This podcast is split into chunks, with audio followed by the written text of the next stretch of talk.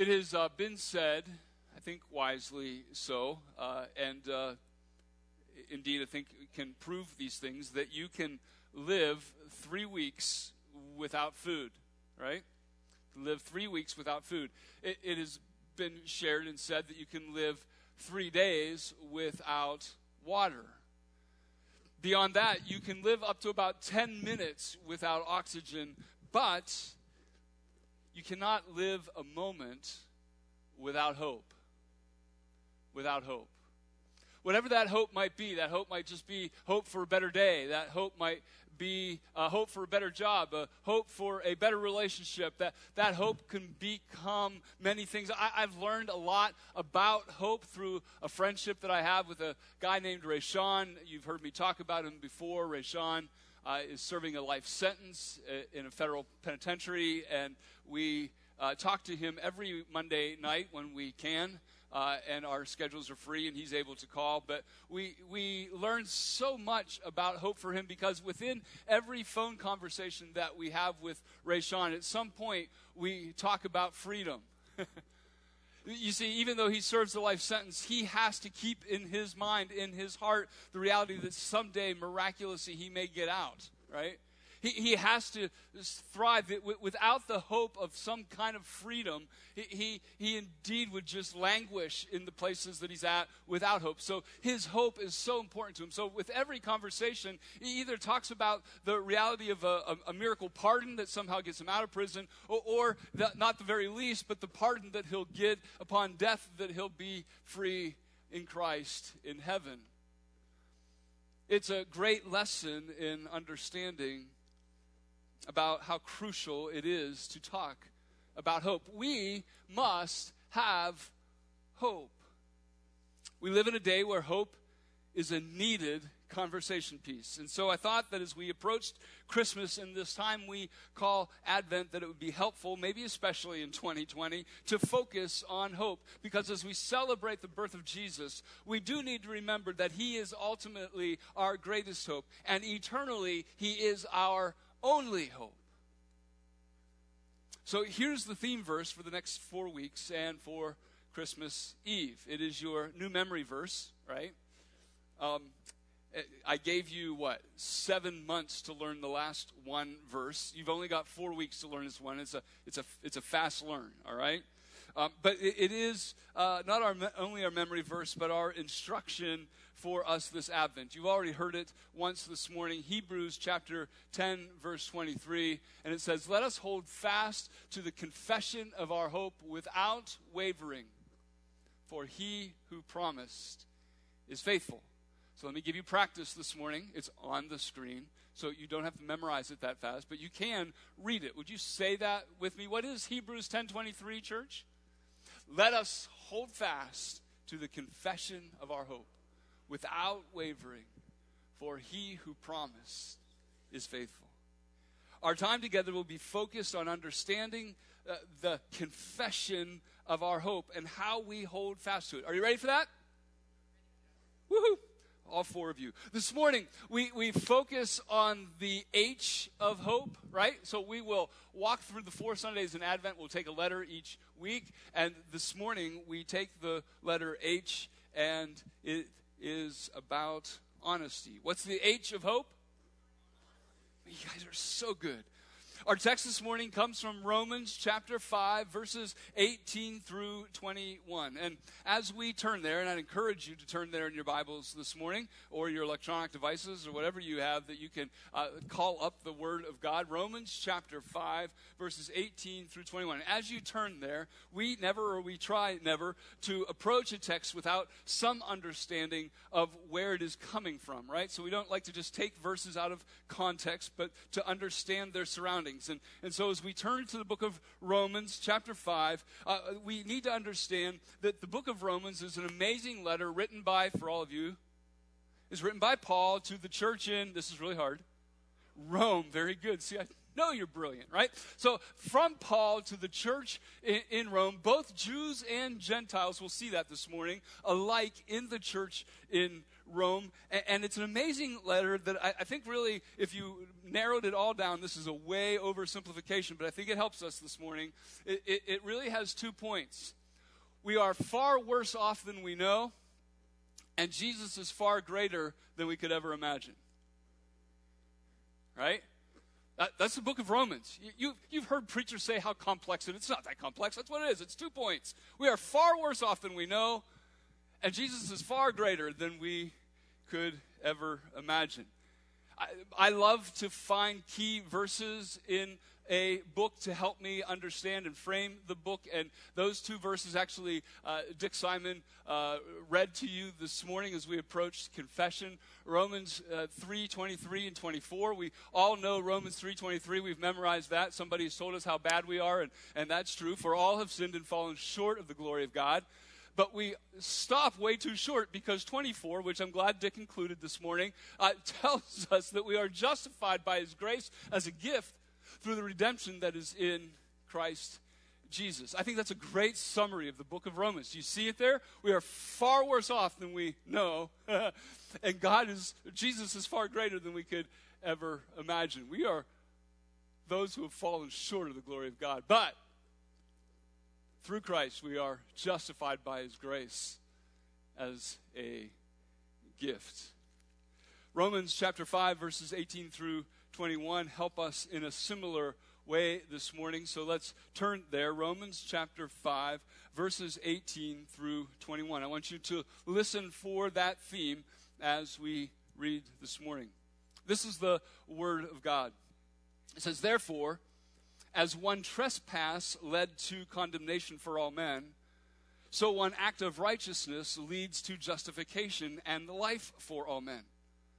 For as by one, the one man's disobedience, the many were made sinners, so by the one man's obedience, that many will be made righteous. Now, the law came in to increase the trespass, but where sin increased, grace abounded all the more. So that, as sin reigned in death, grace also might reign through righteousness, leading to eternal life through Jesus Christ our Lord. Now, the comparison and the contrast here, uh, if you aren't aware, is a comparison contrast of Adam, who is the one who has led us into brokenness and sin, and then to Christ, who is the one who has come as we celebrate Advent that has rescued us from that sin. So I, I, want to take some time this morning and, and look at the text a little bit to, to make our point, right, that we are far worse off than we know, and, and that we uh, need to see that Jesus is far greater than we could ever imagine. And it's all in a hope that we might be honest, be a bit honest with the reality of our brokenness, and that we might find our hope. So the Apostle Paul is the king of the therefore, right? If you go through his epistles, there's therefores all over the place. Mostly because he, he's a run on writer, right? So he just run on, run on. And so every once in a while he puts a therefore in just to make sure that we stop and understand this is the point, right? So I've, I've taught you well, right, that when you see a therefore, you ask a question, and that question is, what's it there for, right? So oftentimes in, in Paul, it is this sense of, hey, wake up, pay attention. This is a great summary for us to learn. And in verse 18, there is a therefore. So here comes the all important summary. You need to pay attention. And that summary is twofold. You are worse off than you know and Jesus is greater than you can imagine. So let's begin. Look at verse 18. And let's see this in verse 18. As one trespass led to condemnation for all men, so one act of righteousness leads to justification and life for all men. Now, there's two words in that text that we're quickly going to look at today. Uh, I'm going to see if you know which two words they are. Very good. Rick Works paying attention in the back. Condemnation and justification, right? Two big church words. We don't ever use these words in regular language, but they're important words to make our point. First, see condemnation. We are far worse off than we know. Listen, I love you all. I've grown to love you over the two plus years that we have been here. Can I tell you something with complete honesty this morning? Without Jesus, you're all condemned to hell. I, that's what it says. By virtue of one trespass from Adam, it led to condemnation for all men. A lot of you don't like to think of yourselves as condemned. Well, you don't have to because there's good news that Jesus is far greater than we could ever imagine, right? Because why? We've been justified. He has stood in our place. That at one act of righteousness, which is his death on the cross, right, has justified us for life. You see it? You're far worse off than you know. And Jesus is far greater than we can imagine. In case you didn't get it in that one verse, Paul gives us another one. It's called verse 19. He says this, for as by one by the one man's disobedience the many were made sinners, so by the one man's obedience the many will be made righteous. There's two important words there. I don't know if you catch it. By the time we get to 21, you will. All right? The, the two words I want to focus on is the reality that you're a sinner. you hear that? By one man's disobedience, that being Adam's disobedience in sin, we've been broken. We are sinners. I love you all. But I'm going to be honest this morning. Honesty is the theme, right? Here we go. You're sinners. I, I had a, a gentleman uh, in a previous church, so don't look around, um, uh, that uh, he would come to me and he said, Listen, I know that I've sinned, but right now I don't think I sin at all. And I, at first I thought he was kidding, right? And then I looked into his eyes and he was dead. Poor choice of words. He was very serious, right? Uh, the, the, the, reality of, of thinking. And, and, so I, I lovingly, with half a smile, because I knew him relatively well, said, Well, you just ruined that. Because you just lied to me. You're a sinner. Let me tell you that you are a sinner. But the good news is, because I, I, I, you need to know that you're far worse off than you know, but the good news is that Jesus is far greater than we could ever imagine, right? He has taken us as sinners and he has made us in right standing with God. He has made us righteous. That's verse 19. In case you didn't get it, there's verse 20. Here it is. Now the law came in to increase the trespass, but where sin increased, grace abounded all the more. Now this is a bit more complicated. So slow down with me a bit. Sin has been around since Adam. Adam and Eve in the Garden of Eden take of the fruit that was forbidden of them, and brokenness entered the world. But through Moses, God gave Israel a written law. It's called the Ten Commandments, that they might know their sin all the more. In case we lose sight of the reality that we are far worse off than we know, He's given us the law so that the law would prove to us that we are far worse off than we know. It's not that they sinned more, they just knew more that what they were doing was sin. so the law was given to them, and in giving of the law, God is saying to them, hey, in case you forget that you're far worse off than you know, here's a law that you can't keep to know that you are far worse off than you know. But, Paul says, where sin increased, grace, I love this language, abounded all the more. Uh, the place of honesty in knowing that we are broken only makes room for abounding grace or abundance of grace. Uh, to this point, Paul has been using opposites in thinking about these verses. Here he's building on one another. He says, Listen, as your sin increases, know this, child of God, that God's grace abounds all the more. You are far worse off than you know. But Jesus is as far greater than you can imagine. Two words in that increase and abounded. And in case you didn't get it, there's verse 21. And you'll be glad to know that this is the end of the text, right? So, uh, how many times has Paul said it, but he has said it in different ways to say the same thing? And here's verse 21 As sin reigned in death, grace also might reign through righteousness, leading to eternal life through Jesus Christ our Lord. Two important words in this text that are eternal words, really important words. Those words are death and life. Listen, as sin reigns in our lives, it brings death. But as grace reigns through righteousness, it leads us to eternal life. This is the importance of the contrast. To live in sin without Jesus is eternal death, but to live in righteousness with Jesus is eternal life. Hear the text repeated for us in 18, 19, 20, and 21. You are worse off than you know. You see, when, when Adam sinned in the Garden of Eden, everything broke, including you. So listen, broken things have happened to you because of sin, and you have been broken and caused brokenness in others because of sin. This morning is about being honest.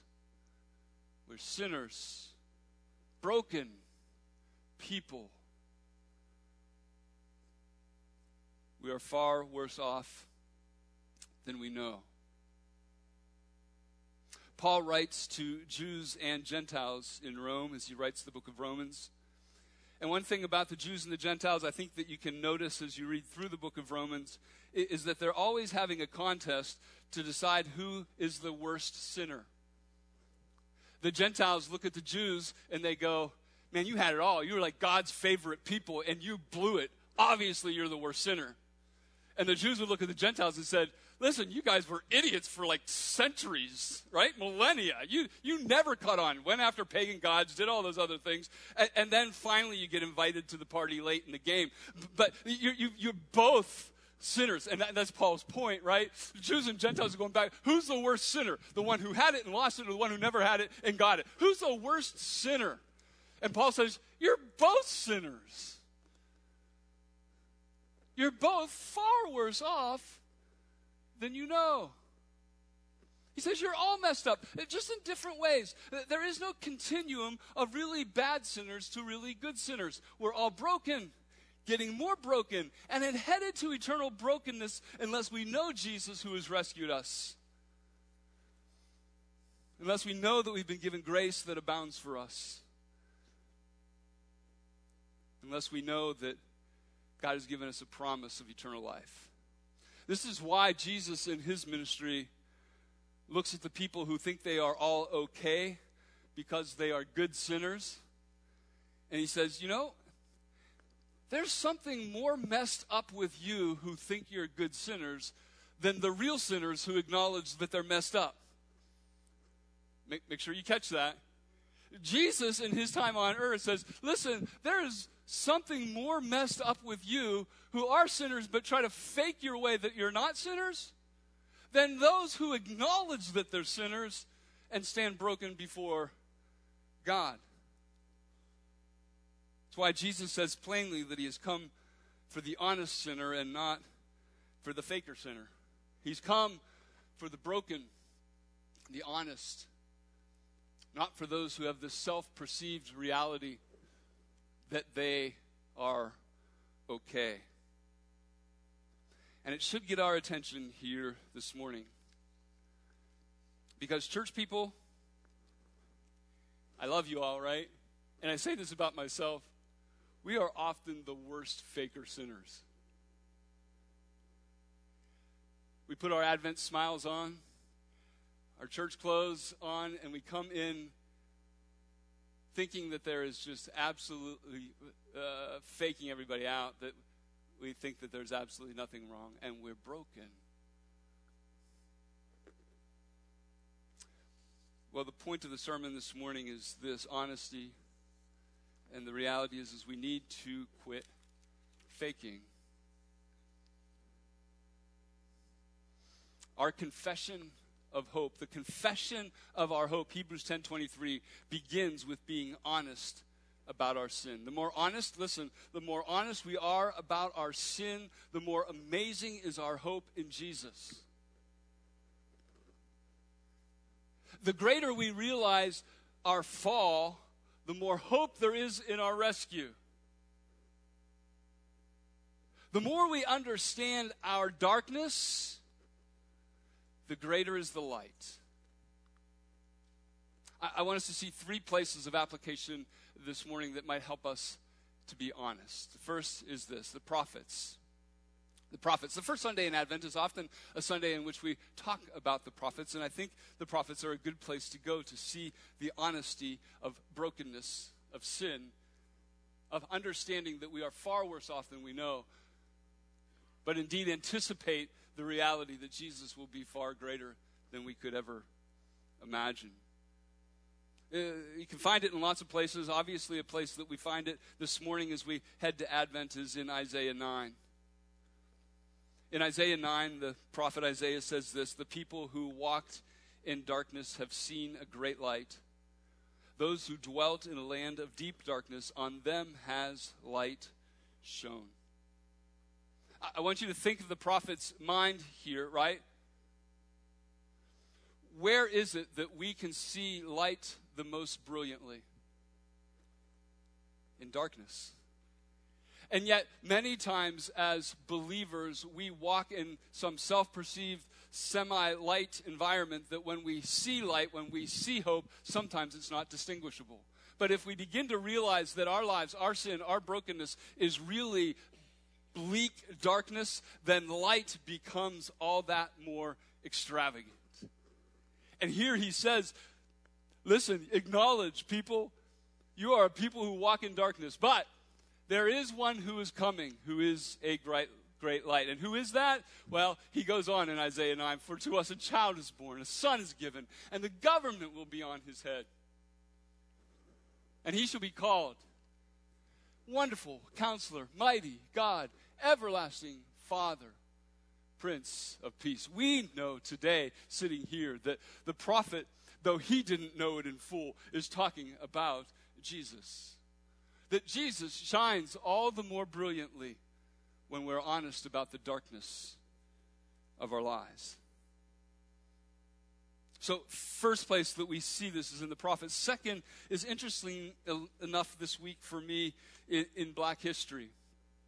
Uh, for a long time, I've had an interest in black history. Even recently, I've been reading a, a hard book, but a good book uh, given to me entitled The Color of Compromise. It's written by a great guy, Jemar Tisby, uh, who is a alumnus of the same seminary I am. That's why he's so great.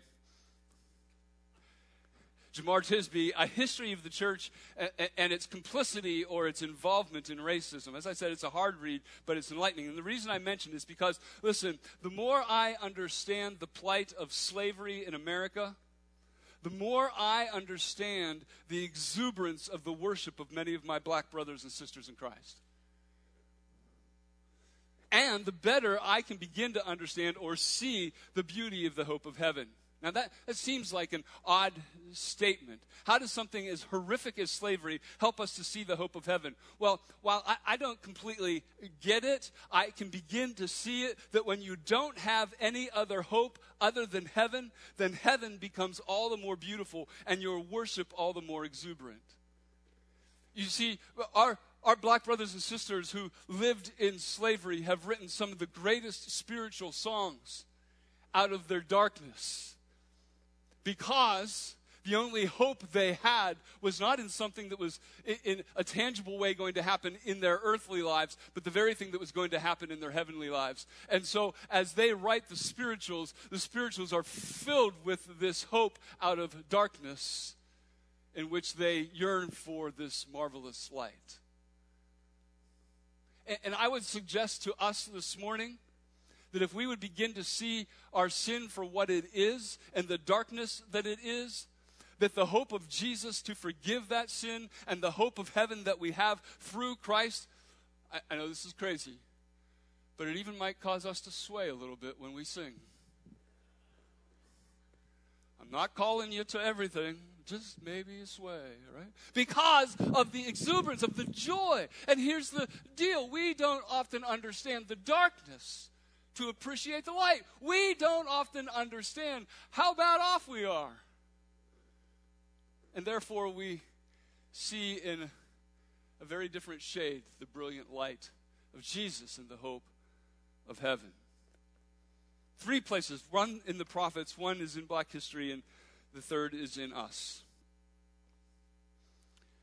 the people of God, we need to find more and more the hope of Jesus in our brokenness. And I, don't know if there's a better way to talk about this subject than a song that Matthew West has recently released. A song that maybe wraps this point better than anything. Um, really, a sermon in a song. It's called The Truth Be Told. Let's watch it. Wife will tell you that I am really bad at is just saying, I'm fine.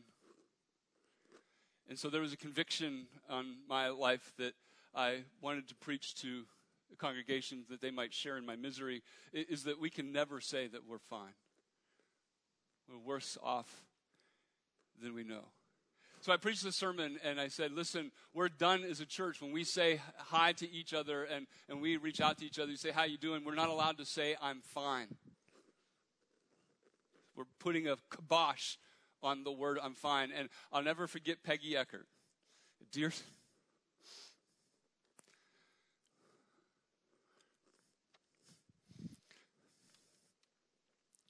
dear saint in the Lord who's now in heaven. She came up, all 100 pounds of her, five foot, wagging that finger at me after the sermon. And she goes, I'm fine. I'm fine. And I said, Peggy, you're not fine. She goes, No, through Jesus, I'm fine. And I'm going to be fine, right? And so she would see me every week. She would look at me and she goes, I'm fine. And Peggy and I had a brief conversation that we had more time and time again, even to her deathbed, that said, We're both right. We're not fine. We're worse off than we know, but we are fine. Only by the work of Jesus. And we won't know how fine we are through Jesus till we acknowledge how not fine we are in our sin.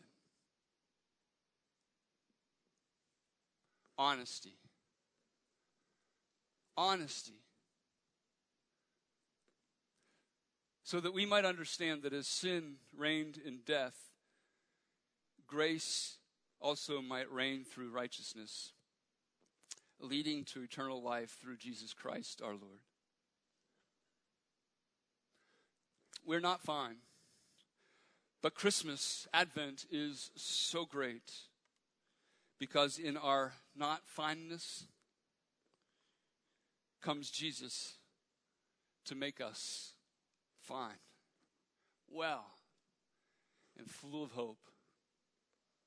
But hope comes when we first get honest with our brokenness. So may we hold fast to the confession of our hope. May we hold fast to honesty, being honest about our brokenness that causes us all the more to cling to our rescuer in Christ our Lord. Let's pray.